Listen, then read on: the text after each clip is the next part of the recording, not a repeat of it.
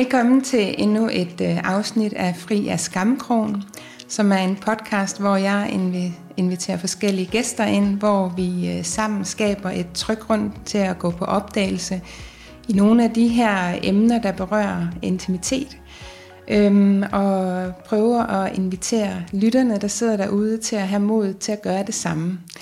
Fordi vi kender ikke altid svaret, men nogle gange det er at ture og have mod til at kaste sig ud i en samtale, eller ud de steder, hvor vi mister lidt fodfæste. Det er nogle gange de steder, hvor vi, vi vokser allermest. Og øh, i dag, øh, der har jeg inviteret Kasper Warming ind. Velkommen til, Kasper. Tak skal du have. Jeg øh, mødte dig til et øh, foredrag ude på en virksomhed, som jeg egentlig ikke på den måde er en del af, andet end at jeg kommer og behandler dig. Og jeg var så heldig at få lov til at, at komme med og lytte til dig. Og du er ledelsesfilosof, og mm. sådan overordnet så øh, arbejder du med mennesker og udvikling af mennesker, særligt henvendt til ledelse, teams og organisationer. Og jeg ved, at øh, en af dine kæpheste, det er i den proces at støtte dem, du arbejder med, med at blive herre i eget hus. Ja. Og øh, blive styrket til at træffe de svære beslutninger, som er dybt funderet i deres egen værdigrundlag. Mm, ja. Det er rigtigt. Og at øh, egentlig også lidt at, at skære ind til benet, og komme ind til kernen af det, det hele handler om. At ture og grave dybt ned og mm. kigge derinde, hvad det er. Ja. Og jeg må indrømme, at øh, inden jeg tog til foredraget, jeg havde hørt meget varmt om dig, så det havde vagt min nysgerrighed. Men jeg havde også lidt fordomme på filosofer. At det var sådan nogle hovedmennesker, nogen der svævede lidt op og var meget teoretiske. Så jeg var lidt skeptisk også. Mm. Men faktisk ret hurtigt, da du begyndte at tale ude på det her, den her virksomhed, så kunne jeg bare mærke, at jeg lænede mig helt tilbage og bare åbnede mig for at tage imod, hvad det var, du havde at bringe. Fordi for det første var det noget af dit nærvær, og jeg kunne mærke, hver eneste ord, der kom ud af dig, det virkede som om, det var noget, du var. Mm. Det var ikke bare en teori, men det var noget, du kunne sige, fordi du selv havde brugt det og gennemlevet det og erfaret gennem det, du delte. Mm. Og det er altid noget, der gør mit system meget tryg. Når jeg kan mærke, at det, der er inde i, er det, der kommer ud også. Ja. Og en anden ting var også, at øhm, du havde en meget simpel tilgang. Og det gør det for mig tit meget skarpt og meget powerful og meget klart for mig. Mm. Så, så nu arbejder jeg jo selv med mennesker og arbejder dybt med mennesker. Jeg er vant til at arbejde med mig selv. Men igennem dine simple ord og forklaringer, så var der noget i den proces, jeg står i i mit private liv, som jeg havde været ved at erkende og jeg vidste egentlig godt. Mm. Men det at høre dig forklare det, du gjorde så skarpt, så blev jeg bare bekræftet i, at det var 100% den vej, jeg skulle gå. Og egentlig også blev skarpere på, hvorfor jeg havde bøvlet med det så længe. Ja. Og det er noget af det, vi kommer til at snakke lidt mere om lidt senere, men det var noget af de ting, der gjorde, at jeg tænkte, dig har jeg lyst til at have med en podcast. Fedt. ja, så, så velkommen til, Kasper. Øhm, du er 44 år. Ja. Udover at arbejde en masse med mennesker som filosof, så er du også uh, tidligere professionel tennisspiller. Ja. Og som jeg godt kan lide, du sagde, inden vi gik i gang her, du leger stadigvæk med det. Ja. Øhm, fordi for mig det er det, der gør livet sjovt, det er, når vi kan lege med det. Men det er stadigvæk en del af, af din, din hverdag, og du har derfor også arbejdet rigtig meget med din, din krop igennem årene.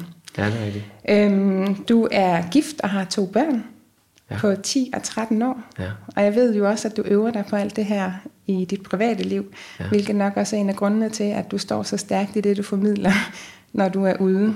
Men kunne du tænke dig, Kasper, at prøve for lytterne øh, lige sådan at give dem et lidt bedre indblik i, hvem du er, og hvorfor du arbejder med det her? Hvad er det, der du, du synes, der er så interessant ved at arbejde på den her måde? Ja, det er et, det er et rigtig godt mm. spørgsmål. Mm. Øhm, øh, I virkeligheden så, så er jeg meget... Jeg er, ikke, jeg, er ikke, jeg er ikke så klar over det faktisk helt, hvorfor jeg gør det, jeg gør jeg gør det. Øh, måske, øh, altså jeg er meget nutidig omkring det, så jeg er sådan, jeg ved, at jeg godt kan lide at være sammen med andre mennesker. Jeg ved, at øh, hvis jeg kan, hvis jeg kan være med til at opbygge øh, folks tro på sig selv, øh, eget selvværd, egne beslutninger, så er jeg lykkelig, og jeg kender, altså, øh, og det, det, det har jeg bare oplevet gennem tiden. Øh, hvis, det, det, der var ikke en plan for, hvorfor jeg er havnet, hvor jeg er havnet. Øh, øh, de planer, det er tit sådan noget, hvor at, at det bliver sådan nogle efterrationaliseringer, hvorfor jeg gjorde, som jeg gjorde, øh, og hvorfor jeg havnet her, hvor jeg havnet. Øh, jeg ved, at jeg har haft et langt liv, hvor jeg har skulle passe på mig selv. Mm-hmm.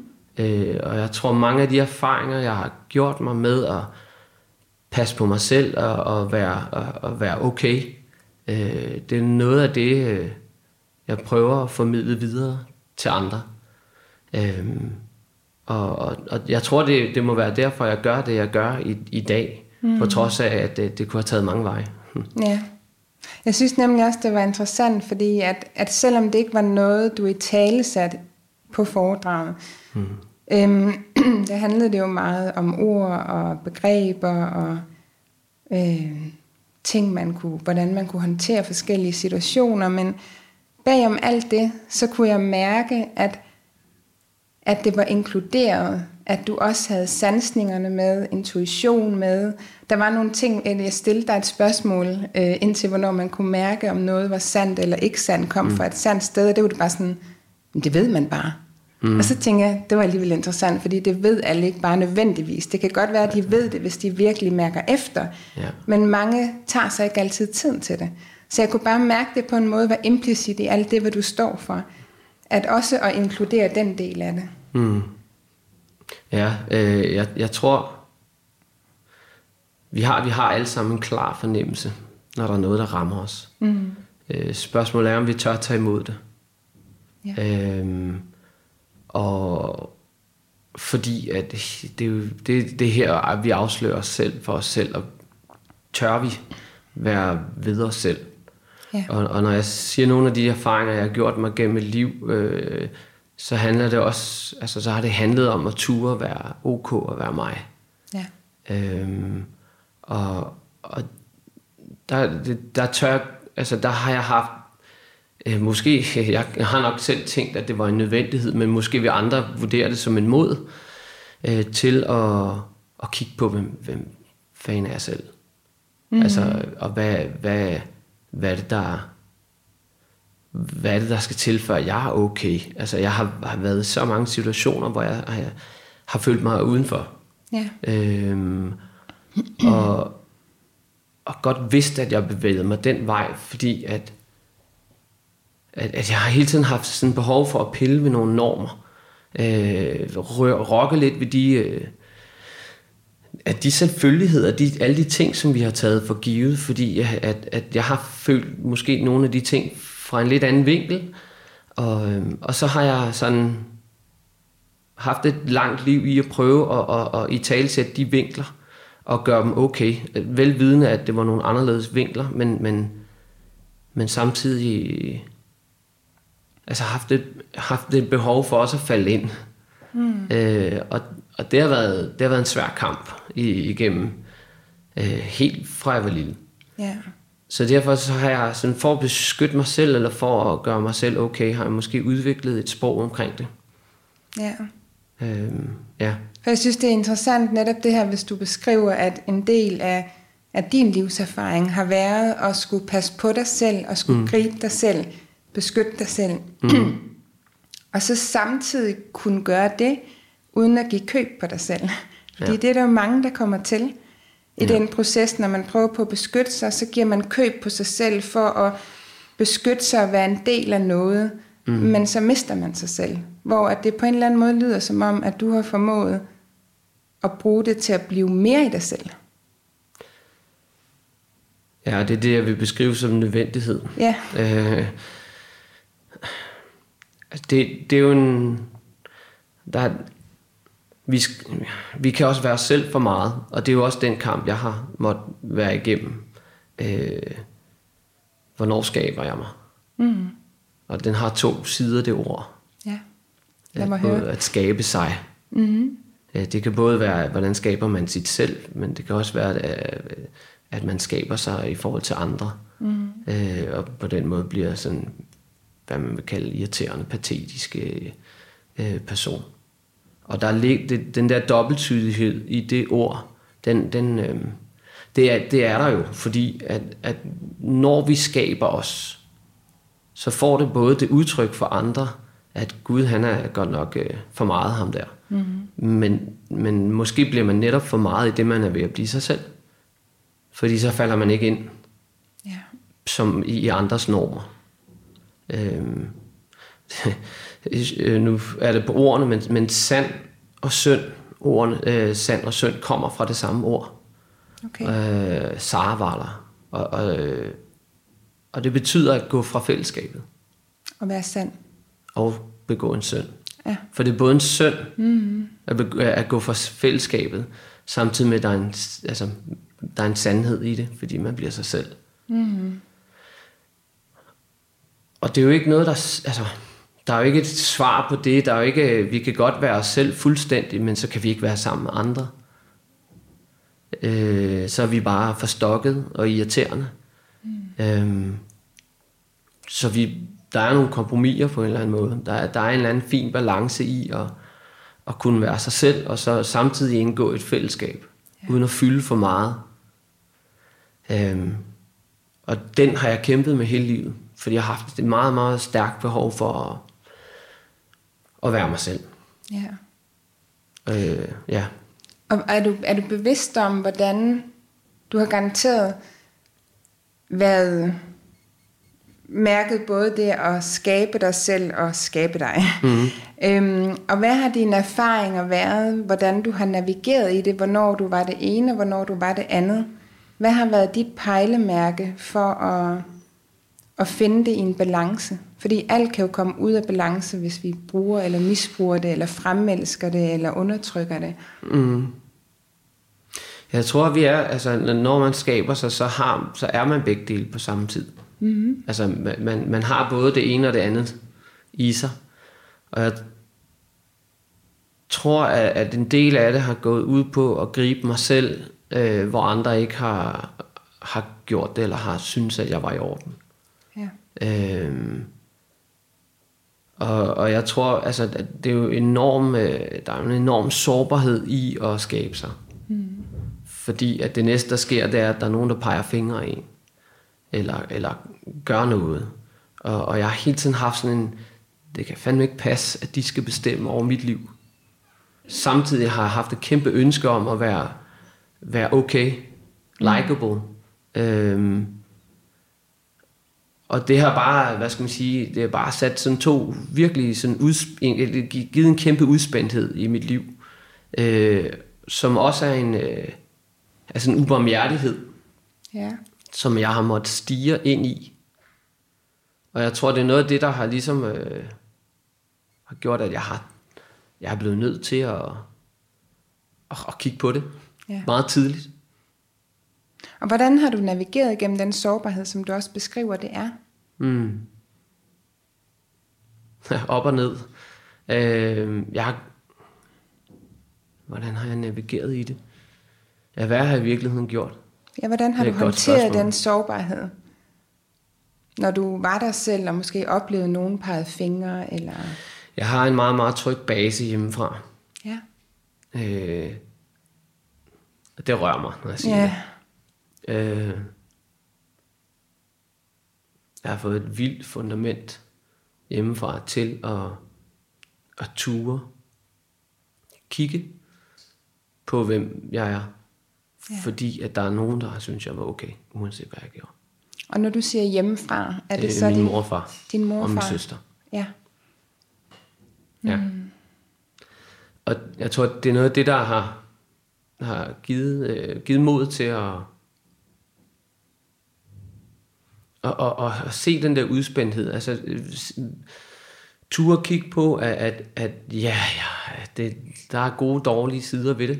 Øh, og i virkeligheden øh, kigge igennem den der gode dårlige skala, og så bare kigge på tingene som en helhed. Mm. Altså kigge på, at, at, øh, at ja, der, der, der er forskellige sider, og jeg har min egen agenda, og samtidig så siger jeg, at vi ikke skal have for mange agendaer, og øh, ja, jeg hygler også, selvom jeg gerne vil være fuldstændig oprigtig, og, øh, og jeg kan godt se, at, at det jeg gør har nogle påvirkninger på nogle mennesker, som jeg øh, egentlig ikke vil være ved, men, men det er mig. Mm. Altså, det er det, der sker. Øhm, så og det har givet mig fundamentet for overhovedet at tilgive mig selv. Ja. Øhm, omfavnen, at, at ja, øh, at sådan, sådan det, det, det har nogle konsekvenser, alt hvad jeg gør, og det er okay. Ja. Det er meget sjovt, du lige nævner dit fundament, for da du snakkede om det, så tænkte jeg, det må være din kone, for vi nåede lige, du nåede lige at Ja. beskrive, hvordan du havde mødt hende, og der blev vi også begge to rørte, mm. fordi der vidste du også bare, da du så hende, Mm. beskrev du, at hvis hun sagde ja, så vidste du, det var, det var the thing. Ja, ja, ja, og det var allerede i gymnasiet, ja. og jeg kendte hende ikke. Nej, Øhm, og, og, og selvfølgelig, det fortsætter der. ja. Øh, hun, er, hun er mit fundament nu. Øh, øh, men jeg tror, der er noget, altså nogle af, nogle af de ting, som gør, at, at øh, jeg ved ikke, hvorfor jeg vidste det. Jo, jeg kunne se, hvordan hun var med, jeg kunne se, hun var oprigtig. Mm. Øh, og jeg tror, det er måske noget af det, som at jeg meget tidligt har skulle finde ud af, hvad, hvad, hvad fanden, øh, altså øh, at gribe mig selv, og så tror jeg, jeg har tunet ind på øh, sandhed og falskhed hos andre mennesker. Mm. Øh, jeg bliver enormt utryg. Hele, hele mit system går i alarmberedskab, så snart jeg mærker, at der er nogen, der vil noget på min vej. Ja. Og hvordan mærker du det? Dit, hvordan føles det inde i din krop, når dit, dit system går i alarmberedskab? Øh, jeg får sådan en sug mm. i maven. Sådan, øh, at, at på en eller anden måde, så er der så er der for lidt luft ikke? Øh, inde, i, inde i kroppen, så en eller anden form for tomhed, som, og så, så, øh, så reagerer min hud. øhm, og, og, og ja, og, og det er jo sådan en eller anden tanke, altså det, jeg ved det ikke, jeg, jeg kan bare, altså en ting er, at, at udtrykket og de følelser, jeg har, eller det, det jeg mærker, den måde, jeg sanser på. En anden ting, det er jo at opdage, hvad, hvad betyder de for mig?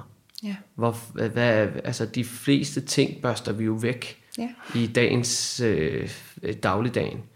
Øhm, men, men at prøve at forstå, hvad, hvad, hvad de der kropslige ting, eller de sanser, hvad, hvad, de, hvad de betyder for en.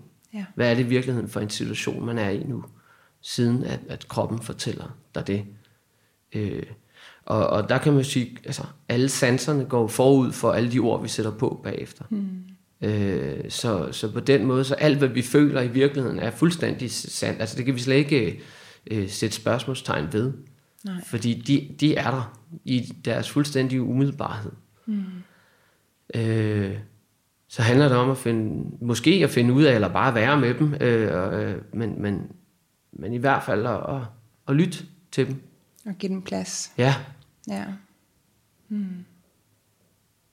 Tak for at dele det, fordi det er meget interessant. Det er også nogle gange de, de udfordringer, jeg har, når jeg skal beskrive, hvad det er, jeg laver. mm. Fordi alt, jeg laver, er gennem kroppen og gennem følelserne. Og det er noget, der sanses og opleves. Og når folk beder mig om at sætte ord på det, så er det for det første svært. Det er som om at forklare tysk på engelsk, eller Ja. det kan ikke rigtig lade sig gøre, og nogle gange virker det også som om, at, at det gør det fattigt. Ja. Fordi ordene på en måde tager lidt af magien af. øhm, og samtidig ved jeg også, at, at det nogle gange kan være nødvendigt, eller ikke nødvendigt, men det kan i hvert fald vække en nysgerrighed for folk at høre lidt om de her erfaringer. Og, øh, og så ved jeg, når de først har ligget på briksen og selv fået den kropslige erfaring, så behøver jeg ikke at sige mere. Mm. Øhm, men det er meget interessant at høre en mand dele det også, fordi det er jo tit noget, jeg hører kvinder tale om det her, og ikke så mange mænd være så godt tunet ind, som du faktisk er. Hmm. Det ved jeg ikke, om du ved, men, men det er i hvert fald Nej. min erfaring. Nej, og det sjove er, altså øh, tit så har jeg den her øh, formulering i mit hoved, nogle gange siger den også højt, øh, at, det, prøv at høre, det skal vi ikke tænke for meget over. Altså tænk, at det kommer fra filosofen. At, at vi lad, lad, det bare lad det være. ja. Fordi det, meget af det bliver fortænkt. Det bliver sådan en efterrationalisering igen på, Ja. hvad, altså, hvordan vi har det. Og, og jeg synes, du har fuldstændig ret i, at, at det bliver fattigt. Mm. øh, ved at sætte ord på nogle gange. For ordene er jo, hvad skal man sige, bare et, et redskab til at fatte verden. Ja. Men, men, men vi skal jo ikke fatte alting med ord. Øh, og, og det er også der, når du stiller spørgsmålet, hvor, hvorfor, hvad, hvorfor laver du det, du laver? Jamen, det bliver en eller anden fortænkt efterrationalisering, for jeg ved det ikke. Nej. Altså, jeg kan, godt, jeg kan godt gå vejen og få det hele til at passe, men det er ikke sådan, det reelt skete. Nej. Altså, Men det er jo det, jeg synes, der er så fedt ved dig, Kasper. Både dit valg, valg af erhverv og dit mm. valg af kone, øh, partner. Mm. Det var ikke nogen labels, det var en sansning. Det har ledt dig derhen, mm. og så har, du, altså, så har du haft tillid til det, du har mærket og gået med det. ja. Øhm, og jeg ved, mange, inklusive mig selv, har truffet valg ud fra kasserne, ud fra markaderne. Og så har jeg måttet gå nogle gange en vej og fundet ud af, at det var ikke helt min vej, og så stille og roligt har den udfoldet sig. Ja. Ikke at jeg ville have været den for uden, fordi jeg har lært sindssygt meget af det, men, men, men jeg tror også bare, at vi nogle gange som samfund er trænet til at skulle passe ind i kasser og sætte markader på, og, og så er det bare så fedt at høre en fortælle om at leve et liv ud fra noget, noget helt andet, som for mig i hvert fald klinger mere sandt. Øhm, hmm. Så tak for at dele. Ja, men det var bare det, jeg ville sige. Velbekomme. Ja. og, og, det er, det, det, og der kan igen manipulationen, der ligger i kassen for mig. Ja. Det, det er så, og, og, og det vil, det der med at lande i en kasse, det, det er også noget, jeg, jeg afskyer fuldstændig. Ja. Øh, og det er jo, det gør vi et eller andet sted alle sammen til en vis grænse, for der er også noget trygt i at lande i en kasse. Ja. Øh, Så den, det, for, det kan jeg sagtens forstå, og der er noget vildt utrygt i at skulle skabe sig selv. Mm. Øhm, og det, jeg kommer til at tænke på, øh, hvad skal man sige, mit, hvad skal man sige, teore- teoretiske ophav, som ligger i det øh, svære ord, protreptik. ja, som jeg, jeg vil ikke vil sige, fordi det kunne jeg ikke. Nej, øh, men som er en ledelsesfilosofisk disciplin, Ja. hvor at, at man kan sige, som i en samtale, i en protreptisk eller en ledelsesfilosofisk samtale, der vil, øh, der vil kunsten være at lade sig lede af tyngden Mm. Og hvilken tyngde? I samtalen. Ja. Øh, det vil sige, lade sig lede af det tunge.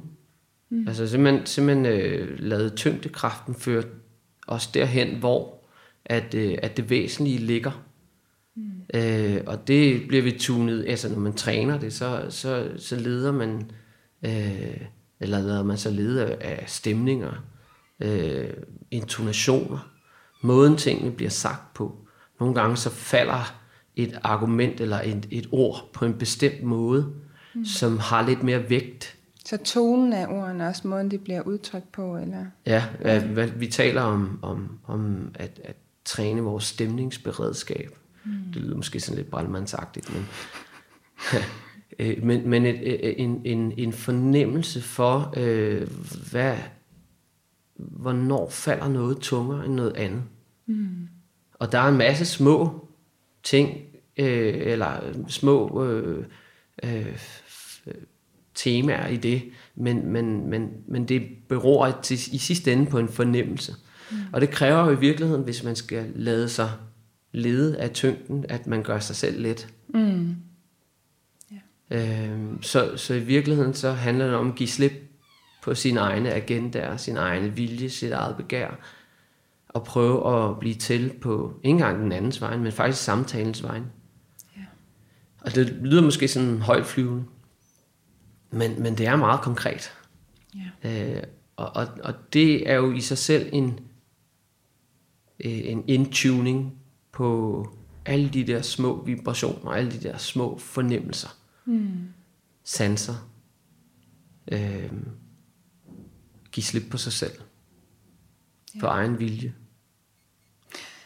Nu, øh, jeg havde egentlig tænkt, vi skulle omkring noget andet først, men nu er vi ligesom på vejen af det her spor. Jeg kan huske noget af det, du også sagde øh, på foredrag der, det var, at når vi havde en samtale, så hørte vi kun 20 procent af det, der blev sagt Ja, fra den anden partner, og så 80 procent af, hvad man huskede, det var, hvad man selv havde sagt. ja, Øhm, og vi snakker jo om den her vigtighed af at lytte.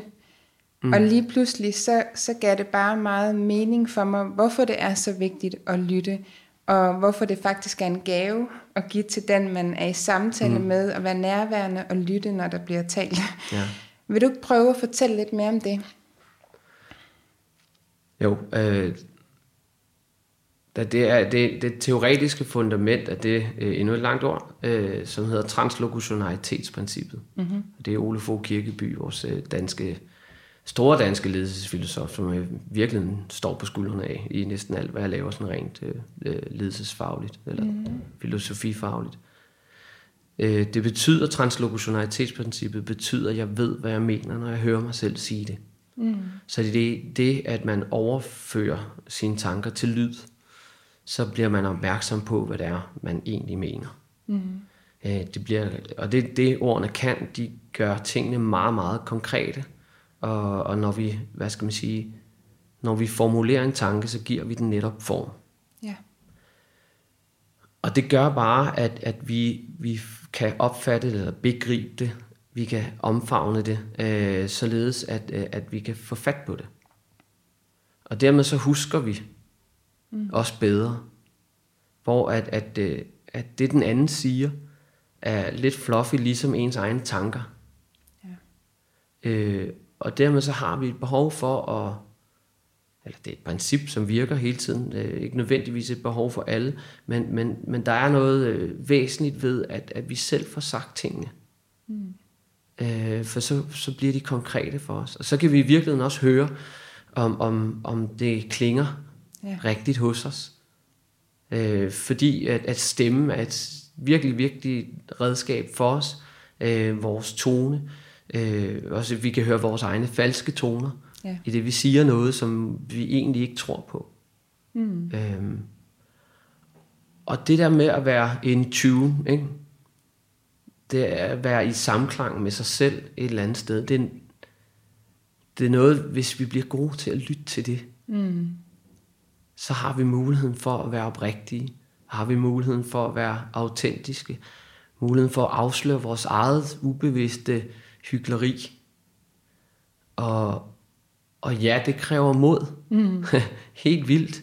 Øhm, men det er simpelthen så rensende. Ja. altså, Øh, ja. Og, og, og, det, og det er det, jeg...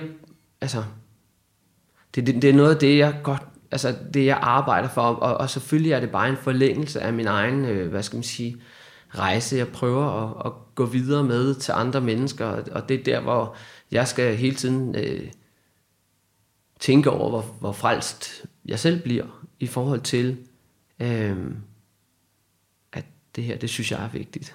Mm. Øh, og så være meget, meget ydmyg omkring, at om andre mennesker også skal synes, det er vigtigt. Bare fordi jeg synes det. Øh, men jeg har oplevet på mig selv en, en både en, en dyb ro og en dyb ængstelighed på samme tid omkring at, at ture kigge på det. Ja. Øh, selvfølgelig ud fra en værdi eller ideal omkring at den her oprigtighed. Mm. Hvis jeg kunne være oprigtig, hvis jeg bare kunne stå som et oprigtigt menneske, så, så vil jeg blive så lykkelig. Ja, jeg tænker også, at en ting er at dele det, man føler er sandt, som vi har snakket om indledningsvis. Det behøver jo ikke at være, at andre skal have den sandhed. Mm. Men ved, at du tør stå så stærkt i dig og være så oprigtig, som du nu kan være i det øjeblik, mm. så inviterer du også andre til at ture være det samme. Så om, der, om dine ord klinger ind i et ja hos dem, eller et nej hos dem, mm. så bringer det dem alligevel tættere på at blive mere oprigtige over for sig selv. Mm. Og det er det, jeg tænker er gaven ved, at vi udveksler. Når det kommer fra det sted, og også selv hvis det ikke gjorde, men, mm. men så kunne man ligesom mærke ind i, virker, er det oprigtigt og sandt i mig, det du mm. siger. Mm. På, en, så på den måde hjælper vi jo også hinanden, hvis vi vil lytte efter og, og mærke ind i det. Ja, og, og, og tak fordi du lige øh, sætter ord på, hvad jeg er i verden for, fordi at jeg det, det handler om at vække en undren. Mm. Og så nu er jeg sådan lidt fagnørd, øh, altså det er ikke nysgerrighed. Fordi nysgerrig betyder gærig efter det nye. Mm. Og dermed så kan det blive en restløs øh, søgen efter nyt. Det nye i sig selv har ikke noget værdi. Øh, ikke i min verden. Så hvad vil du kalde det i stedet for? Undren. Undren, mm. Ja. Uh, to wonder. Altså se underet, se the wonder mm. i ting. Ture og, og, at kigge efter underet. Mm.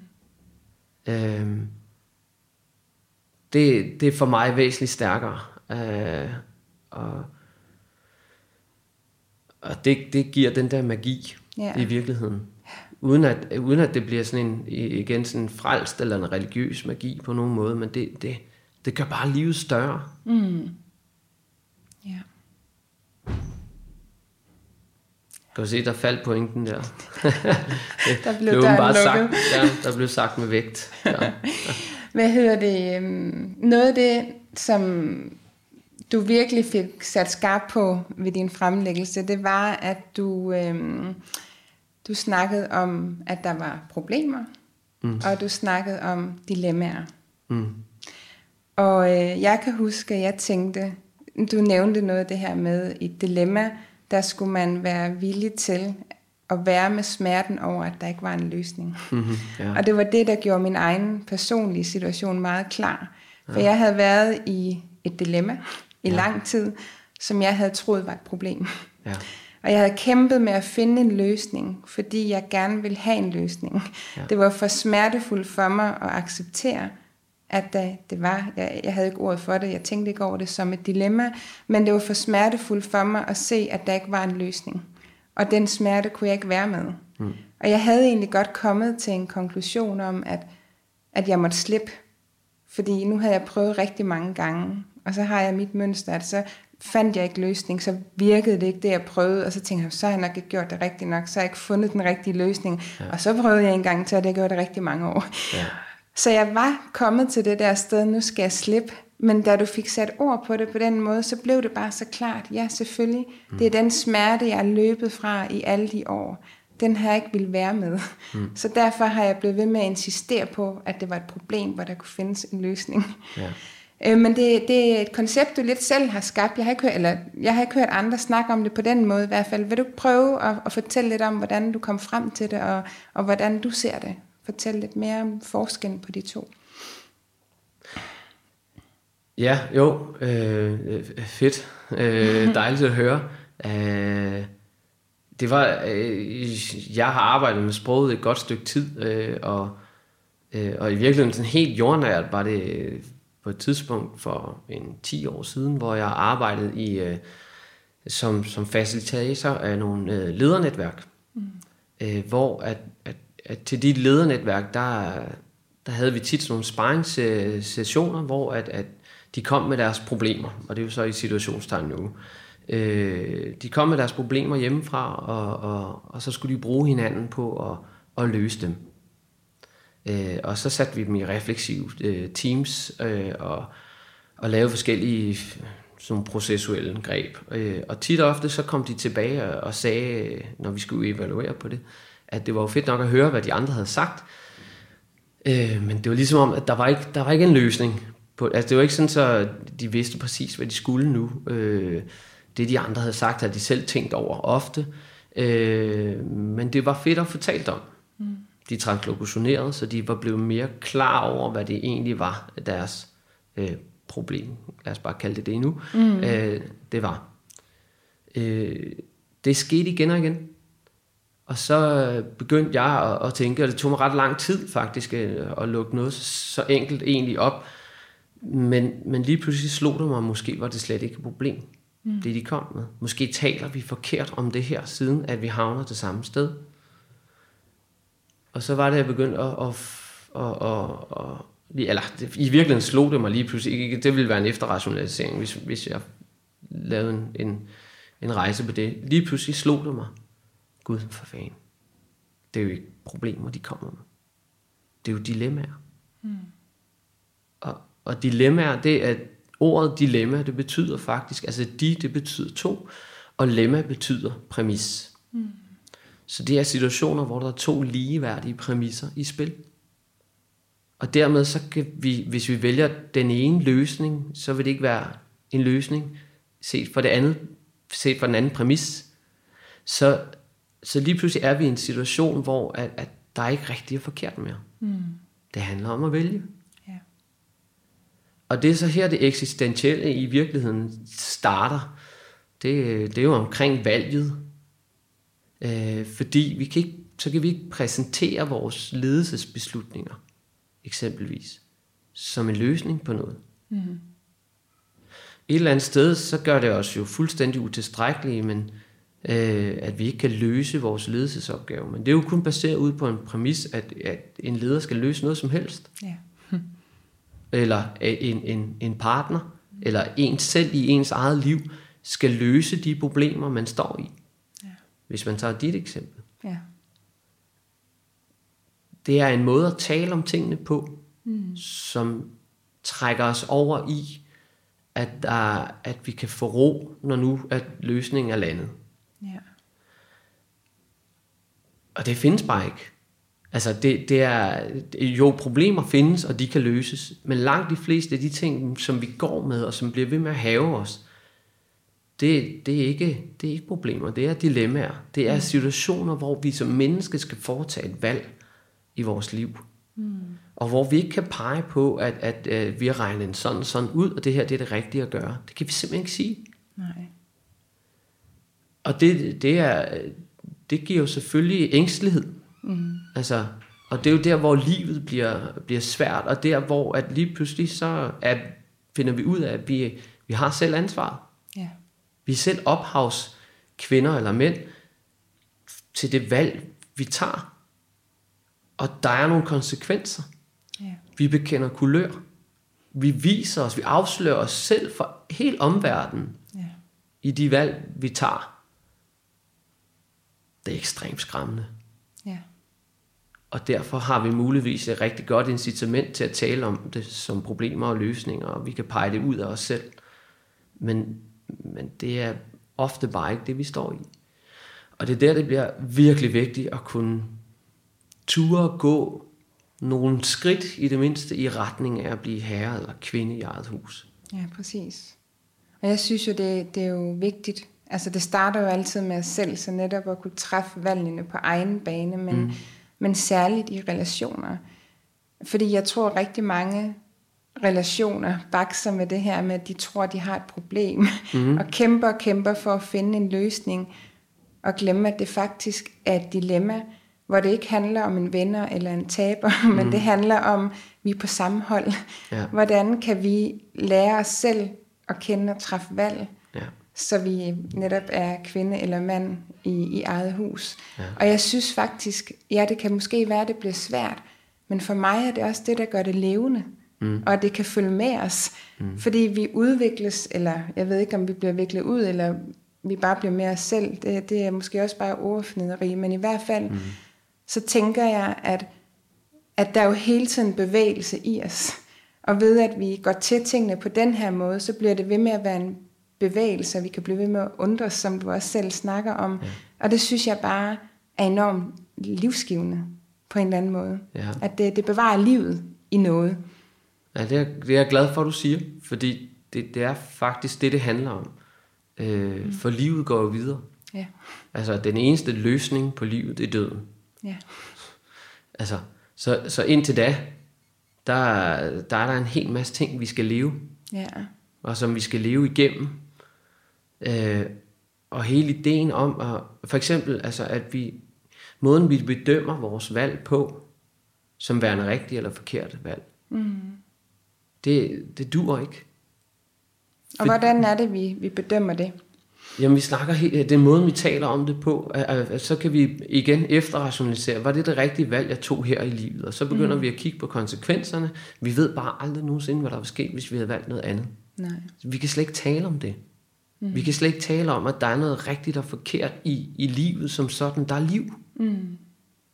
Der er, der er de valg, du foretager, det bliver dig. Ja. Der er ikke noget andet end de valg, du foretager. Så, så vi skal ikke bedømme os selv Nej. på den måde. Vi bliver til gennem det, vi gør. Vi gør altid vores bedste. Ja. Altid. Der er, der er ikke, vi kan ikke gøre noget, som ikke øh, er vores bedste. Jo, vi kan godt øh, begynde at, at sådan tale om, altså, er det i orden, og er det godt for en at skære i sig selv? Er det godt for en at punke sig selv? Mm. Øh, nej, men man gør det, mm. fordi at man vil opleve noget bedre. Ja. Og, og, og der handler det om, at, at, at vi skal prøve, vi skal, vi skal på en eller anden måde øh, ture, og det er meget hårdt at sige, fordi det bliver også meget hårdt, når, når vi går ind på det her. Vi skal ture tage ansvaret for at blive til en, vi gerne vil være. Og det, altså på en måde, så kan jeg sidde og undre mig over, er det sørgeligt, det er farligt. Egentlig. Ja, jo jo. Øhm, men, men det er jo en meget smuk formulering, at turde have mod til at blive den, En- vi, den, vi gerne ja, vil den, være. vi gerne vil være. Ja. Ja. Eller noget. Eller, ja. Vi bliver til gennem det valg, vi tager. Mm. Og, og vi, vi gør vores bedste. Langt de fleste af de ting, hvor vi skader os selv, det gør vi i selvomsorg. Mm. Det, er, det er jo et paradoks. Men, men det, det, det er det bedste, vi kan. Ja. Og ja, vi skal alle sammen have hjælp til at, at, at, at blive, hvad skal man sige, mere i stand. Altså i virkeligheden, så skal vi ikke have hjælp. Vi skal have nogen, der står ved vores side. Mm. Vi skal have nogen, der giver os et fundament, vi kan springe fra. For andre kan ikke tage springet. Øh, vi, vi bliver nødt til at have nogen, der støtter op omkring os. ja. Det har vi alle sammen behov for. Vi kan, vi kan ikke klare tingene selv. Det, det findes ikke. Jeg vil også sige noget af det, der har, jeg har oplevet som den største støtte i mit liv. Det er, det er jo også på en måde, en måde, som vi kommer til at være sammen på, fordi vi har så meget fokus på problemer. Mm. Så hvis man i virkeligheden er i en situation, hvor man skal træffe et svært valg, og man deler det med et menneske, eller mm. man deler en smerte, man har inde i, eller en frustration, en magtesløshed, så øh, fordi vi er så trænet i at tænke i problemer, så den, der sidder og lytter, kan hurtigt komme til at tænke, jeg skal finde løsning, jeg skal tage oh, det ja. der ubehag væk. Og, og det eneste, jeg har brug for, når jeg er det sted, og det sted, hvor jeg virkelig har følt mig mest set og elsket, det er, når der er nogen, der bare kan lytte ved mig, altså mm. på mig, næsten lidt som at tage mig i hånden, det sted, hvor jeg synes er svært at være alene. Mm. Og når de så kan være der med mig, uden at prøve at få mig et andet sted hen, så kommer løsningen tit af sig selv. Det kan godt være, at jeg lige græder er lidt. og, igen. Nej, ja, en løsning, men, men Ja, så ja. kommer det Ja. svar, jeg har Ja. let efter Ja. på en eller anden måde. Men det kommer indenfra. Det er ikke noget, jeg har tænkt og prøvet at analysere og forstå. Men ved at jeg tør at overgive mig til det svære, og så nogle gange i rum med en, der virkelig bare er der med mig, så, så kommer det der svar indenfra. Mm. Og jeg kan ikke forklare det, for det er igen en sansning. Men jeg kan mærke tydelig forskel på, når jeg prøver at tænke mig til ting, og når det der svar så kommer indenfra, enten fordi jeg har haft mod til at være med det alene, ja. eller nogen har kunne være med mig der, Ja. så kommer det bare fra sådan en ro, eller... Og jeg er, ikke, jeg, jeg får energi af det. Jeg er ikke blevet drænet af det. Jeg tror også, det er en af de ting, jeg kan mærke i min krop, om jeg er på vej et sted hen, der nærer mig, om jeg bliver sådan helt flad af det. Det har været en virkelig krævende proces, eller om jeg egentlig... Det kan godt være, at jeg er sådan lidt udmattet og træt, men, men jeg føler mig også styrket. Ja. Men det er igen en sansning. Det er svært at sætte ord på. Ja, jeg tror, jeg har nogle ord, for jeg, synes- jeg synes, det er en meget, meget præcis situation, du beskriver, at der er andre, der vil prøve at løse ens problemer. Mm. Øh, fordi det er sådan, vi taler om det. ja. Øh, vi er så lidt trænet i at bare være med tingene. Mm. Øh, hvis, hvis man er med en anden, som har, øh, hvad skal man sige, store frustrationer, så, så har vi en tendens til at forsøge at afhjælpe det. Det er ikke sikkert, at vi skal det. Nej. Altså, det, det kan være, at frustrationen igen er noget af det mest livgivende, der findes. Det er lige præcis der, hvor den anden menneske står på tærskelen til at ture Ja. og skabe sig. Ja. Vi skal sætte hinanden fri til at ture skabe sig. Mm. Sætte hinanden fri til at tage ansvar for vores eget liv. Ja. Fordi vi kan ikke vi, at, at, at løse den andens problemer, komme med gode råd, det vil svare til at begynde at tage ansvaret for den andens liv. Ja. Det er i virkeligheden fuldstændig uretfærdigt for begge. Ja, det er også på en måde altså sådan at tage poweren fra dem og gøre dem små og tro, de kan ikke selv, jeg bliver nødt til at gøre det for Ja, ja, dem. ja. Så det er jo en enorm værdighed, altså at give ansvaret og poweren tilbage ved Ja. ja. bare at lytte i virkeligheden. Ikke? Ja, det andet er øh, et hårdt ord, øh, men det andet er umyndiggørende. Ja. Og det er i virkeligheden også et overgreb. Ja. Fordi vi bevæger os ind et sted, som ikke er vores. Mm. Og, og, og hvor, hvor, hvad skal man sige, hvor godhjertet vi end er, så, så er det stadigvæk et overgreb. Ja. Nogle gange så beder vi om hjælp. Vi beder om, at der er nogen, der kan træde i stedet for os. Mm. Så skal man gøre det. Ja. Det, det er fair. Men i de fleste venindesamtaler, eller coaching-samtaler, eller mandesamtaler fungerer mm. også, øh, der skal vi i virkeligheden have sådan en eller anden fin fornemmelse af, hvor er den andens grænse. Mm. Hvor er den andens grænse for selvstændighed og myndighed. Ja. Øh, og, og der er ikke nogen ting i verden, som vi får gjort noget ved, uden vi selv får gjort noget ved det. Det er nogle valg, vi selv må tage, og det her, det bliver helt ubarmhjertigt mm. og helt vildt hårdt.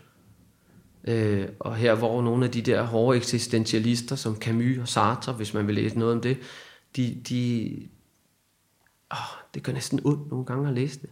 Ja. Men det renser også på en eller anden måde. Mm. Øhm, fordi ja, vi har ansvaret for vores eget liv. Og vi har ansvaret for at, at skabe os selv. Ja.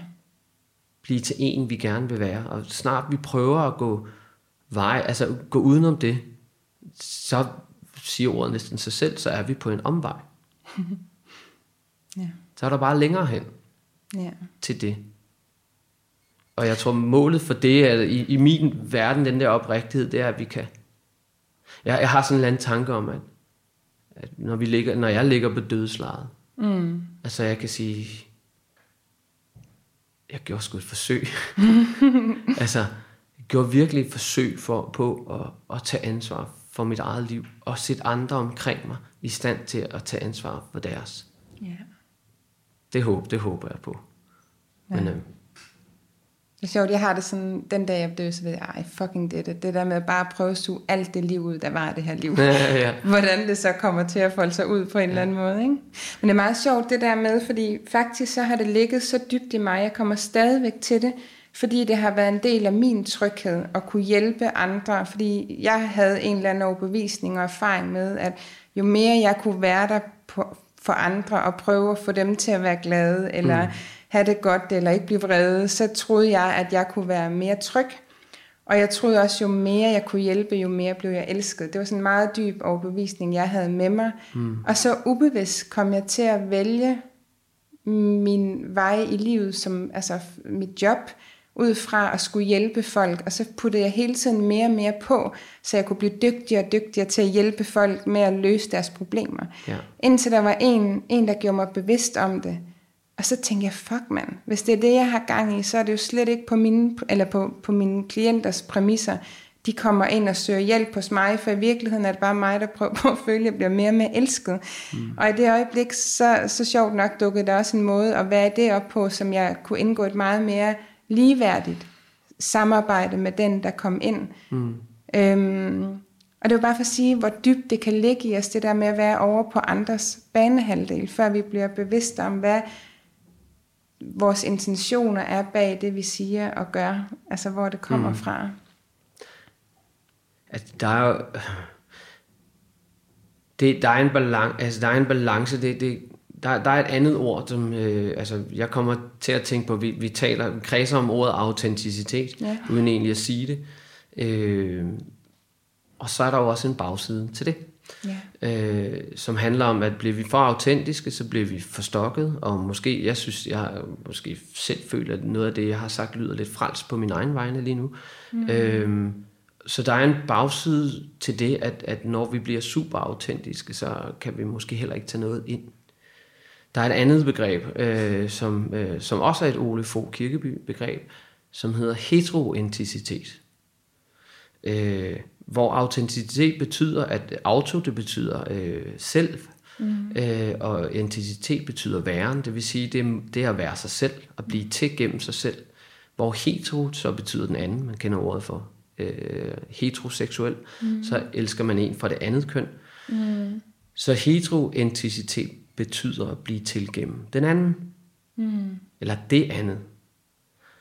Og på den måde, så, så bliver vi både til gennem os selv, men vi bliver også til gennem hinanden. Mm. Og vi lader os forme af andre mennesker. Og til din historie, så der er jo to, der er to sider, ser jeg, øh, når, du, når jeg lige hører dig sige det. Øh, det er, ja, du er blevet til gennem andre. Mm. Det er der for så vidt ikke noget galt i. Hvis du har glemt dig selv i processen, så, så, så er der en balance, der skal, Ja. der skal findes. Men der er heller ikke noget forkert i at, at, at, at opleve at blive til et menneske, man gerne vil være gennem hinanden. Mm. Så jeg tror, altså jeg tror, at vi, vi skal kunne balancere begge dele. Fordi en, en, svinger pendulet helt over til det, autent, til det autentiske, øh, og, og vi skal virkelig være os selv, og kun finde sandheden gennem, gennem os selv, jamen så bliver det jo også en, en lille sandhed. Mm. På en eller anden måde. Og, og, så jeg tror, der, der og, men det er også her, det, det svære, det kommer, det er, at når vi så har fundet os selv, kan man sige, så skal vi til at give lidt slip på det igen, mm. for ikke at implodere i, i selvsmag og frelsthed og hvad der måtte være. Øh, Ja, det vil også der igen, det her kommer op, særlige relationer, når man er mere end en, at Ja. med de dilemmaer, der opstår undervejs, og kunne både være i sig selv, og lade den anden være sig selv, og så Mhm. mm-hmm. stadigvæk også lære med hinanden, og igennem hinanden ved de her spejle, vi har, ikke? ja. Men, men Kasper, du snakker også meget om det her med i en konflikt at, at kunne bevare hinandens værdighed. Mm-hmm. Og jeg tænker også det der med at huske, at selvom det er et dilemma med forskellige præmisser, så handler det ikke om rigtigt eller forkert, men vi er stadigvæk på samme hold. Så ja. hvordan kan vi... Jeg synes, du beskrev det meget smukt, da du, da du beskrev også med dit parforhold, den her frihed, I gav hinanden. Fordi mm. jeg tror, der er mange, der kan opleve en, et parforhold eller en relation som, som begrænsende nogle gange. Ja. Hvor at, at jeg tænker netop også, at kunsten må være at kunne sætte hinanden fri, og derved faktisk være dybere forbundet. Mm. Øhm, vil du prøve at snakke lidt ind i det, i forhold til også, hvad, hvad, hvad Ja. I har formået at gøre? I har jo gjort det virkelig, Mhm, ja, må ja. man sige. Ja, men, men selvfølgelig har det, har det været læringer på vejen. Ikke? Ja. Men Ja, og og det, altså, det man kan sige, det er, at jeg vil, vi har gjort det. Jeg vil hellere sige, at vi forsøger stadigvæk at gøre det. Mm. Altså fordi det, øh, det, er, det er et forsøg. Ja. Det er noget, vi kæmper med hele tiden. Og, og så snart vi siger, nu har vi gjort det, så bliver vi dårligere til det.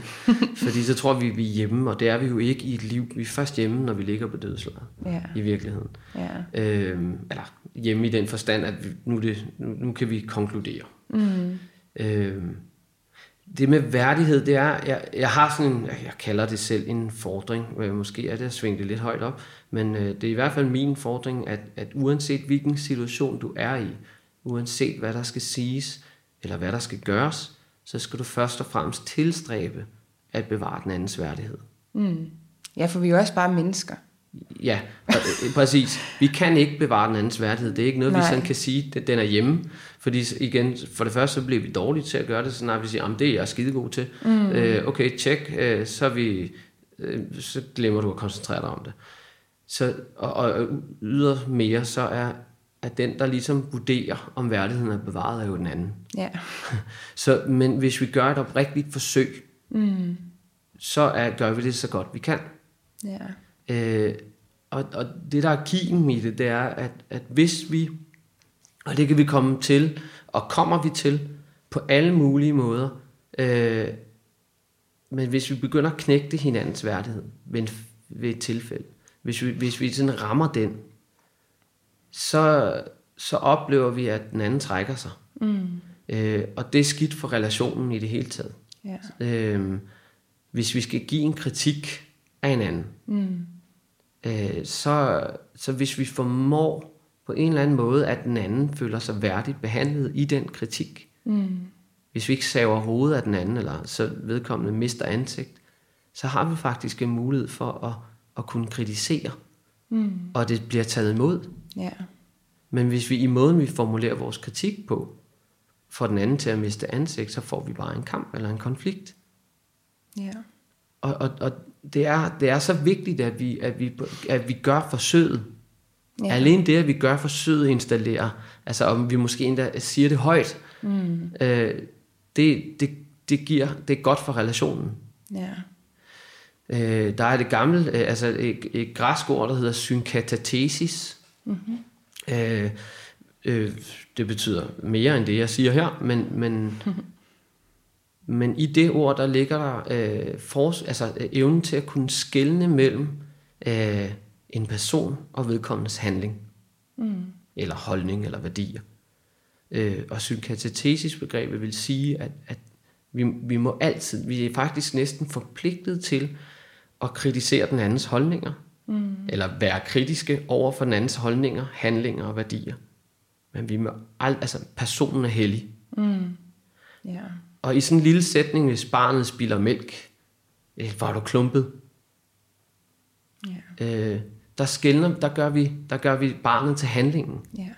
Hvis vi formår at skældne og sige, det var en klumpet handling.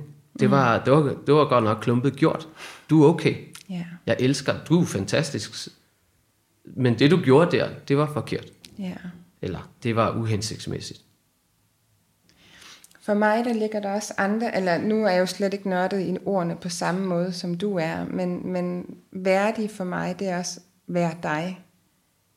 og, og jeg ved godt, det slet ikke er på det, men, men det var en, der sagde det engang, hvor jeg tænkte, det giver mening. Mm. Altså, så, så hvis vi også er os selv, mm. så kan vi have en, en intention om, at vi vil gøre vores bedste for at bevare værdigheden, men så er vi også mennesker, og så har vi også alle vores sider. Lidt tilbage til det, du startede ud med, og, og tillade dig at være dig mm. med alt, hvad du er. Mm. Fordi hvis man gør det, så er det også det samme som at give den, man er i dialog med, og den, man interagerer med, den samme tilladelse ja. til os at være dem, og ja. så også huske at tage ansvar for, hvem vi så er, ja. og hvad det må have af, af konsekvenser.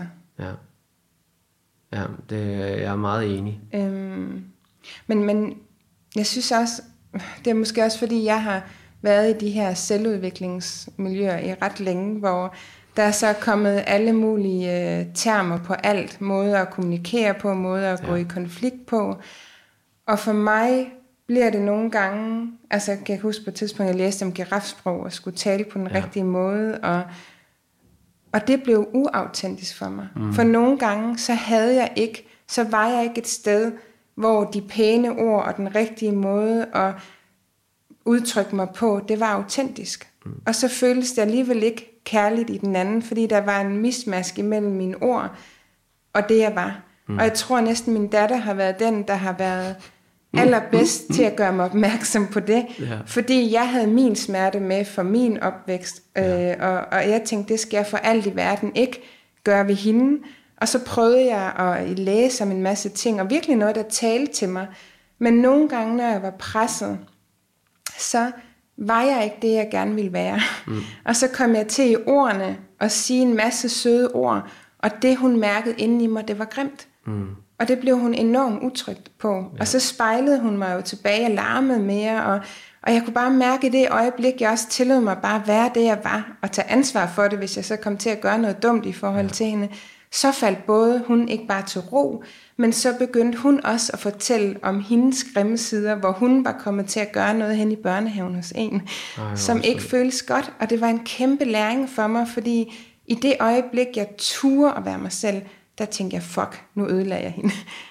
Og så i virkeligheden kom der bare noget andet ud, at jeg også tillod hende at være sig selv og være uperfekt på en eller anden måde. Det var en kæmpe læring. Det er så fint at høre. Du, hun, hun var jo din øh, ubevidste protreptiske samtale. Fuldstændig, ja. øh, fantastisk. Og det, og det er jo det, altså, og når vi taler om det her med, at vi kan godt, altså, vi kan godt fornemme det. Ja, det kan vi nemlig altså, godt vi, vi, øh, vi er kommet væk fra det måske, eller altså, når, vi, når vi lærer girafsprog eksempelvis, ja. og t- eller næsten sige tillærer os ja. girafsprog, jamen så, så, så lærer vi det som teknik, mm. som en eller anden teknisk øvelse. Hvis du ikke har kroppen, hvis du ikke har, har, har hjertet med i, i det, du gør, ja. jamen så kan det, være, det kan hele være lige meget. Ja. Fordi det, det, det er tomt, det er metallisk, det, ja. det, det er det man så vil sige uautentisk. Ja. Øhm, og det, vi lytter jo ikke primært til ordene. Nej. Altså, de, de skal helst, de skal samstemme med, med, med det resten af kroppen siger. Ja. Og derfor kan vi, vi kan ikke fake den slags. Nej. Øh, Kun hvis den anden også gerne vil fake. Mm. Og der er masser af den slags spil, hvor vi alle sammen faker et eller andet. Mm. Øh, og, og så er det fint, og, og, og synes vi, ikke? Men der er ingen af os, der overhovedet har været sande. Nej. Og, og, og det, det skuespil, det skal vi have afsløret. det, det går ikke, fordi at vi alle sammen bliver dårlige af det. Ja. Øhm, men, men det, det kræver, det er jo, at vi afslører os selv. Ja. Og, og det, det forstår jeg jo godt, vi ikke gør. Mm. Fordi der er ingen af os, der er sådan specielt kønne, når vi, når vi først står der. Nej. Og heller ikke særlig gamle. Nej. Altså, når vi virkelig bliver ramt. Det er ikke kønt. Nej, nej, jeg, øh, det er jo, for mit vedkommende er det en lille, sårbar knægt, der Ja. står i skolegården, ikke? Ja. øh, alene. Altså, Ja. det, det er jo der, hvor øh, nogle af de ting udspringer fra mig. Ja. Altså, og, og hvem... Altså, der er forskellige fruer, hvor jeg ikke har lyst til at vise det. Altså, Ja, og jeg tænker også, at det at, at have... Fordi når det er, man, hvis man har nogle smerter med sig, det kan godt være, at det er en meget forsimplet måde at tænke på det på, men sådan som jeg ser det, hvis det er, at vi er blevet ramt øh, på et tidspunkt, så lukker vi ned for nogle dele af os selv, mm. følelsesmæssigt. Og så modnes vi ikke rigtig derfra, før vi går tilbage mm. og tager os af det. Og det kunne være rigtig fedt, hvis man så opdager, som i 40'erne, som vi begge to er, mm. at man kunne springe den del over. Men sådan som min egen erfaring er, at vi bliver nødt til at gøre at, at ture og være selv, også når vi bliver umodne. Fordi det er kun i det øjeblik, at vi kan være med de følelser, hvor vi føler os umodne, mm. at vi kan modnes. ja. Så vi skal ligesom ture kaste lys på det. På Hvor- det der... Hvad for noget? ja, undskyld, jeg afbryder dig, men jeg bliver ja, meget interesseret i, ingenting. hvorfor vi har lyst til at springe det over. Jamen det, det er jo fordi, eller det ved jeg ikke, jeg kan jo svare for mig selv, mm. at, at nogle gange, så kan jeg synes, det er pinligt. Det har jeg i hvert fald gjort før. Så synes jeg, det var pinligt at blotte mig selv. Mm. At jeg var usikker, at jeg var shaky, at jeg lige pludselig blev en lille teenager på 15 år i en voksen relation, for eksempel til en mand, mm. Hvor at jeg har prøvet, fordi jeg har tillært mig en masse ting igennem min uddannelse og i min terapi, så i lang tid, så kom jeg til at virke som sådan en tjekket en, der havde styr på det. Mm. Og det var bare et skuespil, som du sagde, hvor i de sidste, det ved jeg ikke, det, jeg har jo øvet mig jævnligt, men det blev meget tydeligt de sidste par år, hvor jeg tør tillade mig selv at blive ung og blive usikker og svede og ryste og græde mm. midt i en samtale. Og alt det, jeg var bange for, aldrig ske tværtimod, mm. er det faktisk bare bragt mig tættere på den, jeg er en dialog med, at jeg tør stå ved og eje de steder, hvor jeg er umoden. Og derfra kan jeg mærke, altså jeg kan huske en af de samtaler, jeg havde med en, hvor jeg synes, det var så pinligt undervejs, og jeg øvede mig bare i at være med det der ubehag, og tillod mig at have det, og jeg blev mødt rigtig, rigtig fint. Da jeg så cyklede hjem, det var en samtale, jeg virkelig skulle tage mod til mig i lang tid, mm. Så kan jeg huske, at jeg tænkte, hold kæft mand, det føles voksent. Mm, ja. Og det føles det slet ikke i situationen. Men jeg kunne bare mærke, at det var så ærligt. Det var det, jeg var, og det var det, jeg var i de relationer til en mand på den måde. Ja. Og det var enormt lærerigt for mig at ture gå den der svede, ryste, græde proces igennem, og så virkelig føle, wow, ja. Det er ekstremt, som vores forfængelighed, den, den driver os, ikke? Ja. Til at lave alle mulige krumspring, for at gå udenom det der.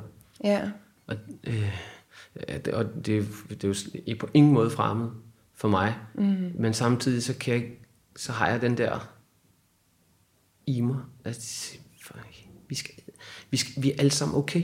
Ja. Vi skal alle sammen ture stå ved os selv. Og når jeg siger ture, så er det måske også bare for dumt.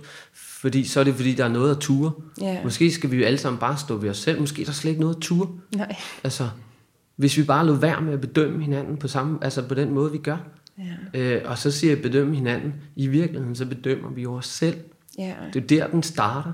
De mm. fleste an, altså, af vores venner og bekendte, vi vil jo elske, hvis vi turer at være os selv. ja, Altså, øh, det er et eller andet fængsel, vi stiller op for os selv. mm, Og, og, og jeg tror, hvis jeg tager min egen livshistorie, så er det sådan en eller anden, jeg, næg, jeg nægter. Jeg nægter simpelthen, at det skal, det skal, altså jeg skal spille skuespil, ja, for at kunne vise, hvem jeg er. Ja. Altså jeg vil simpelthen anerkendes mm. for at være øh, mig på alle de der egenrådige, forfængelige, underlige, øh, skabende måder. Ja. Altså, accepter mig dog. Mm. Og jeg, jeg, jeg, er så, jeg er ærgerlig over, at der er så meget på spil der. Ja. Fordi at, at alverdens dårligdom, jeg lige ved at hæve det her, stammer derfra. Mm. Jeg ved ikke, altså, der, der er bare så meget, øh, mange myoser i vores liv, som handler om det, at vi ikke kan få lov at stå ved os selv. Ja. Hvor, hvorfor er det forkert at være en svedende teenage-pige midt i det hele? Det, det er sgu da så sandt, mand. Det er da så, det er da, vi alle sammen relaterer til det. Ja. Selv en dreng, altså. Ja, ja, men det er jo meget interessant, fordi jeg ved ikke nu, apropos kasser og sådan noget, så på en eller anden måde, så er det min oplevelse, at det er blevet mere legalt for kvinder at være i det der lidt usikre følelsesmæssige rum. Og jeg kan bare sige som, som kvinde, jeg har været så øh, heldig at få lov til en gang imellem at blive inviteret ind i en mandegruppe, mm. sådan en coachinggruppe, hvor de, de støtter hinanden på den her måde i at være autentisk og give plads til alt det, der er også usikkerhed, også vrede, også frustration og alt muligt. Og, og jeg må bare sige, når jeg sidder og er vidne til det, så kan jeg mærke, jeg kan mærke livet i dem, jeg kan mærke autenticiteten, jeg bliver tryg, og jeg synes også, det er enormt tiltrækkende, mm. at en mand også tør vise usikkerheden, eller både i ord og i kropssprog, hvis det er det, han er. Mm. Fordi så er det, jeg kan mærke, at det åbner mit system. Det gør, at jeg kan mærke, her kan jeg, det er tryg for mig. Mm. Selvom der ikke nødvendigvis er kontrol, så er der en, en ærlighed. Mm. Og den vil jeg til hver en pris hellere have i mit liv end et skuespil. Ja. øh, og have tæt på mig. Ja. Fordi at jeg ved ikke, at som de her sansende væsener vi er, så kan vi mærke det, som du også siger. Og jeg nægter at tale ind i andet, end at vi alle sammen kan mærke det. Mm. Det kan godt være, at vi har, vi har haft alle mulige erfaringer og mm, episoder i vores liv, der har gjort, at vi har måttet løbe for os selv, og vi har valgt at løbe for os selv. Mm. Øhm, men hvis vi vil, så er den der i det øjeblik, vi sætter os ned og tør mærke den. Mm. Men, men det, det kræver lidt mod. det, det vil jeg også ærligt sige. Ja, og, og, og ja, klart. Og, og det mod, det kræves netop fordi, at, at, at vi har talt os så langt op i et andet hjørne. Mm. Prøv en gang at tænk, hvis, en, hvis vi sidder i en direktion i en stor virksomhed, ja. og, og, og topchefen siger, jeg er vildt usikker lige nu. Jeg, jeg aner ikke, hvad vi skal gøre. Jeg er, jeg, jeg, jeg er faktisk nervøs. Jeg er nervøs for at sidde i det her møde mm. med jer, fordi jeg er bange for, at, at I tænker, shit, jeg har ikke styr på det. Nej. Hvis, hvis man starter sådan ud, mm. så, så vil der, der facaderne vil falde på en helt anden måde. Ja. Jeg er godt klar over, at det er en sårbar situation. Det er en sindssygt sårbar situation. Mm. Og der er en mulighed for, at der er nogen, der mister alt for en. Ja. Men, men det vil bare gøre noget ved rummet, ja. som vil gøre, at vi kan komme ind til essensen af ting, ind til det væsentlige, i stedet for at spille de der skuespil. Ja. Det kræver virkelig mod at gøre det, men så Ja. snart der er en, der gør det i rummet, Ja. så kan alle andre gøre det med, med et trylleslag. Ja. Det er helt sindssygt så lidt, der skal til. Ja. Så nogle, nogle gange, så... Altså, jeg, jeg, jeg er tit inde på, i hvert fald tænker tit den tanke, det handler om alt det, vi ikke skal gøre. Drop, drop nu alle de der facader og skuespil. Fortæl bare tingene, som det er. Ja. Det er meget, meget, meget nemmere, og det er meget, meget, meget sværere, det ved jeg også. Mm. Men, men, og så når jeg siger det, så ved jeg, jeg kender alle grundene til, at man ikke gør det. Mm. Men jeg ved bare, hvad der sker i rummet.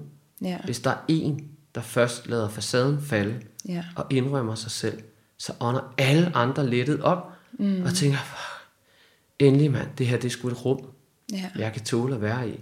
Og, og sjovt, når jeg tænker på det, øh, der har jeg selvfølgelig et sted fra, da jeg lavede de der netværksgrupper for ledere, eller da jeg faciliterede det, Mm. øh, der har jeg oplevet det flere gange, Ja. at folk, de, lige pludselig, så stod de helt åbne, sårbare. Mm. Fordi der, altså, der var en, der turde at Ja. gøre det, fordi han eller hun følte, rummet var til det. Ja. Så alle blev ærlige. Der, der kom en helt anden forbundethed.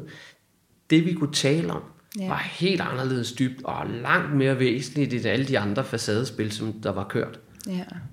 Det var fantastisk at opleve. Og, og, og hvis jeg fører det tilbage på mit eget liv, så, så har det arbejde, jeg lavede der, det formede jeg jo på den måde, som jeg ville. Mm. Og det har jeg så fundet ud af senere hen, at det er jo, en- det har jo også været en art selvterapi for mig selv. Præcis. Fordi det var det rum, jeg godt kunne lide at være i. Ja. Det var det rum, som jeg ønskede, at, at jeg kunne være i.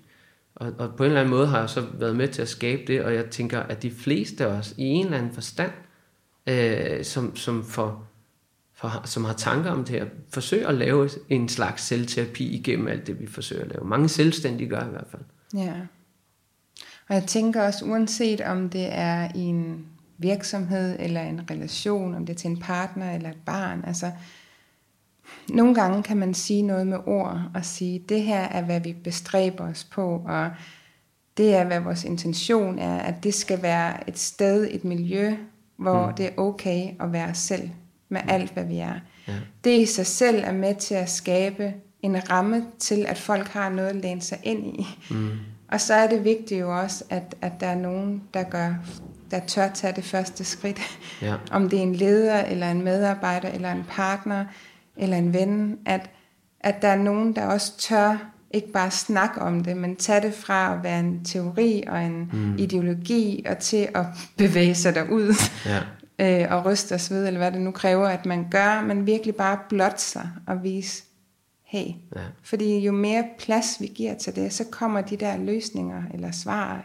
Nu siger jeg løsninger igen. Ja, ja, Det er ja. vildt så kodet, jeg er på det. Ja, ja, men men, det men det føles ikke som en løsning, men det, det der, der kommer indenfra, som mm. har et helt andet grounding og tyngde, Ja. end noget, vi kunne snakke os til på en eller anden måde. ja.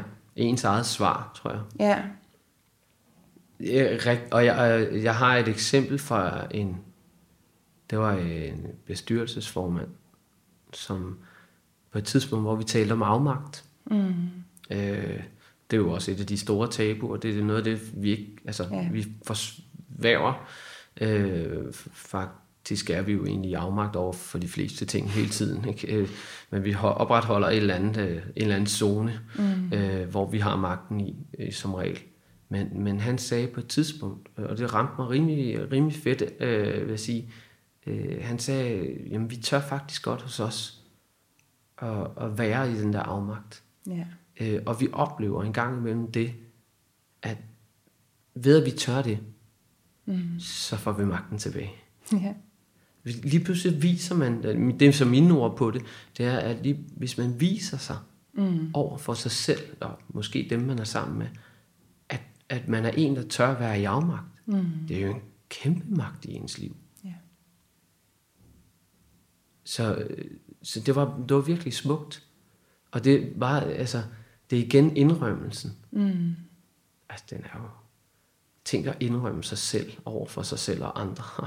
altså, Det falder stort. det hele vejen. Ens krop går jo i ro med det Man samme. kan jo bare mærke, altså også bare, vi sidder og snakker om det, altså jeg tænker både den gave, det vil være i de helt nære relationer på arbejdspladser, ja, ja. Men, men, men også ude i samfundet, Kasper, og særligt i en tid som nu. Tænk, hvis ja. det kunne være nogle af de værdier, vi, der var fundamentet. Mm. Det tror jeg vil gøre en helt anden forskel. Ja, der er nok mange livsstilssygdomme, som ville forsvinde, tænker jeg, umiddelbart. Ja. øhm, men der er jo også en grund til, at det er så svært et eller andet sted, og vi har, har jo banket os selv op i et hjørne af perfekthed. Øh, altså alene, alene alle de ting, som fungerer i vores samfund, som bare skal fungere, ellers er vi skidesure. Mm. Øh, altså, øh, det, det ser vi som sådan en, vi ser det slet ikke som en præstation. Nej. Men det er en kæmpe præstation, at vi har det samfund, som vi har i dag. Mm. Fuldstændig kæmpe præ- præstation for alle mulige mennesker, virkelig mange mennesker, at det hele det kører på den måde, det kører. Mm. Den, den ære, den, den glemmer vi at give hinanden og os selv. Ja. Men vi fokuserer bare, at vi mærker kun, når, når der så er en utakt i systemet, og så retter vi alle sammen vores blik derhen. Ikke? Mm. det, det er bare synd, ikke? fordi så får vi talt os selv et sted hen, som at, at, at det er perfekt, at der er alle mulige ting, som er perfekte, og så skal vi også selv være det. Ja. Og, og så er det bare svært at indrømme, at man er en 15-årig svedig pige, som bare er rystende nervøs, ikke? Når, Ja. når, når det hele ligner, at man skal kunne det ene og det andet og det tredje. Ja. Altså, det største præstation, det var, hvis vi turde være os selv. Ja. Og jeg tænker på en måde, at det har været omdrejningspunktet for hele samtalen i dag. Mm. Vi har været lidt frem og tilbage, men på en måde det er det, vi har cirklet om. Ja. Øh, lige fra til om det er at ture være sig selv i livet, om man er i et problem eller i et dilemma, Mm. hvordan man bevarer værdigheden ja. I en relation, både når vi har styr på det, og når vi absolut ikke har. ja. Øhm, og det er en meget en træning i at være. Ikke at gøre så meget, men at turde være Ja. det, der er. ja. Jeg tænker, vi havde, eller jeg havde mere på programmet, men, men tiden er også ved at løbe, Kasper. Og det er helt fint. Jeg synes, det er, vi er noget meget fint omkring alligevel de ting. Mm. Og essensen i det. Er der noget derude, du kunne tænke dig at invitere lytterne til? Øhm, til at øve sig i? Eller hvad de Ja. ja. Det, der kommer til mig, Mm. og det er ikke indstuderet, det, det kommer til mig nu, det, det er at, at, øh, at prøve, prøve at være ikke dømmende mm. over for sig selv. Og det starter helt nedefra, at øh, den følelse, der rammer dig, Ja. den er rigtig. Ja. Den, der er ikke, der er ikke, den, den skal ikke bedømmes som værende rigtig eller forkert eller irrelevant. Den er der. Prøv at bare at, at betragte den, Ja. uden overhovedet at skulle gøre noget ved den. Mm. Øh, vi er forbi, om du kan bruge den til noget, eller ikke kan bruge den til noget, eller om den irriterer, eller om den ikke irriterer, eller gør ondt, eller øh, forbi at vurdere smerte som noget forkert, eller ja. rigtigt. øh, bare mærk den. Ja. Øh, fordi der, der ligger en kim i at træne, at bare være med sig selv, Ja. uden at bedømme sig selv. Det, det, det kan vi godt formå. Ja. Det er en puls, og selvfølgelig siger den noget. Ja. Men lyt. Ja, jeg jeg kan godt lide, at du også siger det at mærke. Det er i hvert fald min egen erfaring også, det her med, for mig så bærer alle følelser en kvalitet. Mm. Og en følelse af energi i bevægelse. Lidt ligesom bølger. Det har lidt samme bevægelse, at Mm. det, det arbejder sig op, og så bliver det meget intenst, og så flader det ud igen, hvis vi, hvis vi giver det lov til at have den bevægelse. Mm. Og når vi tør gå med hele bevægelsen, ikke at stoppe den lige når den er ved at toppe, eller fordi den går for ondt, eller det bliver for overvældende, så øh, er det også min erfaring, at så får vi adgang til den kvalitet, der mm. ligger i følelsen, når vi tør være og mærke den fuldt ud. Ja. Uden filter, uden dom. Ja. Øh, og igennem det får vi adgang til den indre visdom, som vi alle sammen har. Mm. Det kan jeg godt øh, købe ind på. Nu er jeg også sportsmenneske, så nogle gange, altså det konkrete eksempel for mig kan være krampen, Ja, eksempelvis. ja, Øh, den, den har jeg det med ikke at gøre noget ved. præcis. Den lader jeg være. Ja, Og så gør det en nas, ja, men, men efter noget tid, altså jeg ved jo, at jeg ikke dør af at have krampe. ja, Så, så det er jo okay, egentlig. ja, Og så lader den bare udspille sin, øh, sin lille historie for mig, og så er det det. ja, Det tager måske længere tid, nogle gange tager det kortere tid. ja, Øh, men men, men den, det, der er en eller anden øh, ro hos mig i, at, at, at ture lade den leve Ja. sit liv i mig. ja, Øh, og, øh, og, og så bare være med det.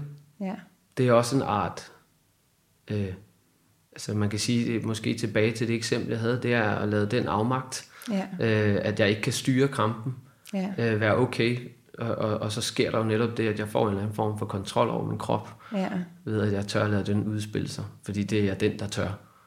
ja.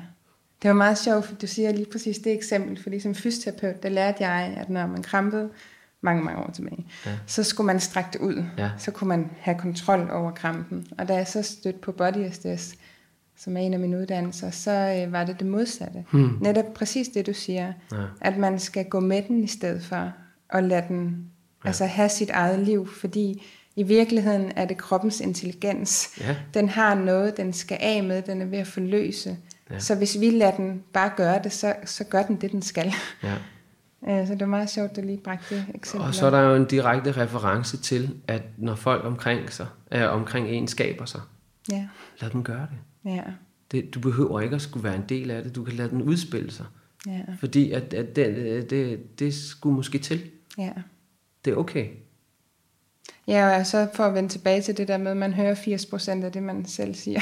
Ja. Så hvis man kan lade det være uden at interagere, og lade dem stå i deres, Ja. så er der måske også en større chance for, at de mærker og reflekterer sig selv uden indblanding. Ja, Øhm, ja præcis. ikke? Jo. Hvorimod, hvis vi går i kamp, så fjerner vi det fokus. Ja. Vi giver dem muligheden for at høre sig selv ved at lade dem være. Ja, Men ved at, at være mm. omkring dem, så de er trygge til Ja. at kunne, hvad skal man sige, overskue processen eksempelvis. ja, så kan man jo i, i, viden, i virkeligheden også være vidne til sig selv, mm. og det, der gør ved en selv, at se oh, en ja. skabe, at skabe sig, og så lave samme proces, men bare indadvendt i virkeligheden, ikke? Ja, meget rigtigt. Den er, øh, ja. Ja, Det, det, er den, øh, og igen, det er det der med at, at forskellen mellem at ville nogen noget, ja, og så bare ville dem. ja, med alt. Ja. Mm. Jeg har ikke nogen agenda. Jeg har heller ikke nogen agenda på krampen. Nej, Der skal ikke noget med den. Den lader jeg være på sine egne præmisser. ja, For, øh, jeg, har, jeg lader øh, mit barn skabe sig på sine egne præmisser. Mm. Jeg lader, lader mine kollegas argumenter folde sig ud på dens præmisser. ja, Øh, fordi at, at øh, jeg skal ikke ville den noget. nej, Jeg, jeg, jeg, skal, jeg skal ville den. mm, Fordi det kan lære mig noget. ja. Nej. Tak, fordi du havde lyst til at være med, Kasper. Tak fordi du ville have mig med. Det ja, men ved du hvad, det var en for, fornøjelse. Det vidste jeg med det samme, jeg så dig, da jeg lige var kommet forbi min egen dom over dig. Eller hvad jeg troede, du ville være. Ja. øhm, men jamen Kasper, hvis der nu sidder nogen derude og tænker, Øj, du var spændende. Dig vil jeg gerne have ind øh, i min virksomhed, eller til mig selv. Eller hvordan kan man få fat på dig, øh, hvis man gerne vil vide mere om det? Øh, Arbejde med dig. jeg er nok mest af alt på LinkedIn. Ja. Det er jo sådan noget business noget, ikke? Øh, øh, men ellers, øh, ellers hedder jeg det, jeg hedder, Kasper Warming, og, og så har jeg et telefonnummer. Ja. Jeg kan linke til din LinkedIn. Ja. Fordi nu var jeg jo ikke på LinkedIn, og vi fandt hinanden alligevel. Ja. Øhm, men det vil jeg gøre. Og øh, hvis folk skal have fat i mig, så er det tanjasnabelaglivinbalance.dk Og ellers så vil jeg bare sige tak til dig igen, Kasper. Og jeg håber, at jer, der lyttede med, øhm, blev inspireret til at ture og være mere herre eller kvinde i eget hus. Og, og virkelig ture og mærke ind i, hvem I er, hvad jeres værdier er, og, og ture bevæge derud, hvor der også nogle gange bliver shaky. Og mærke den power, der ligger i det. Ja. Tak for i dag.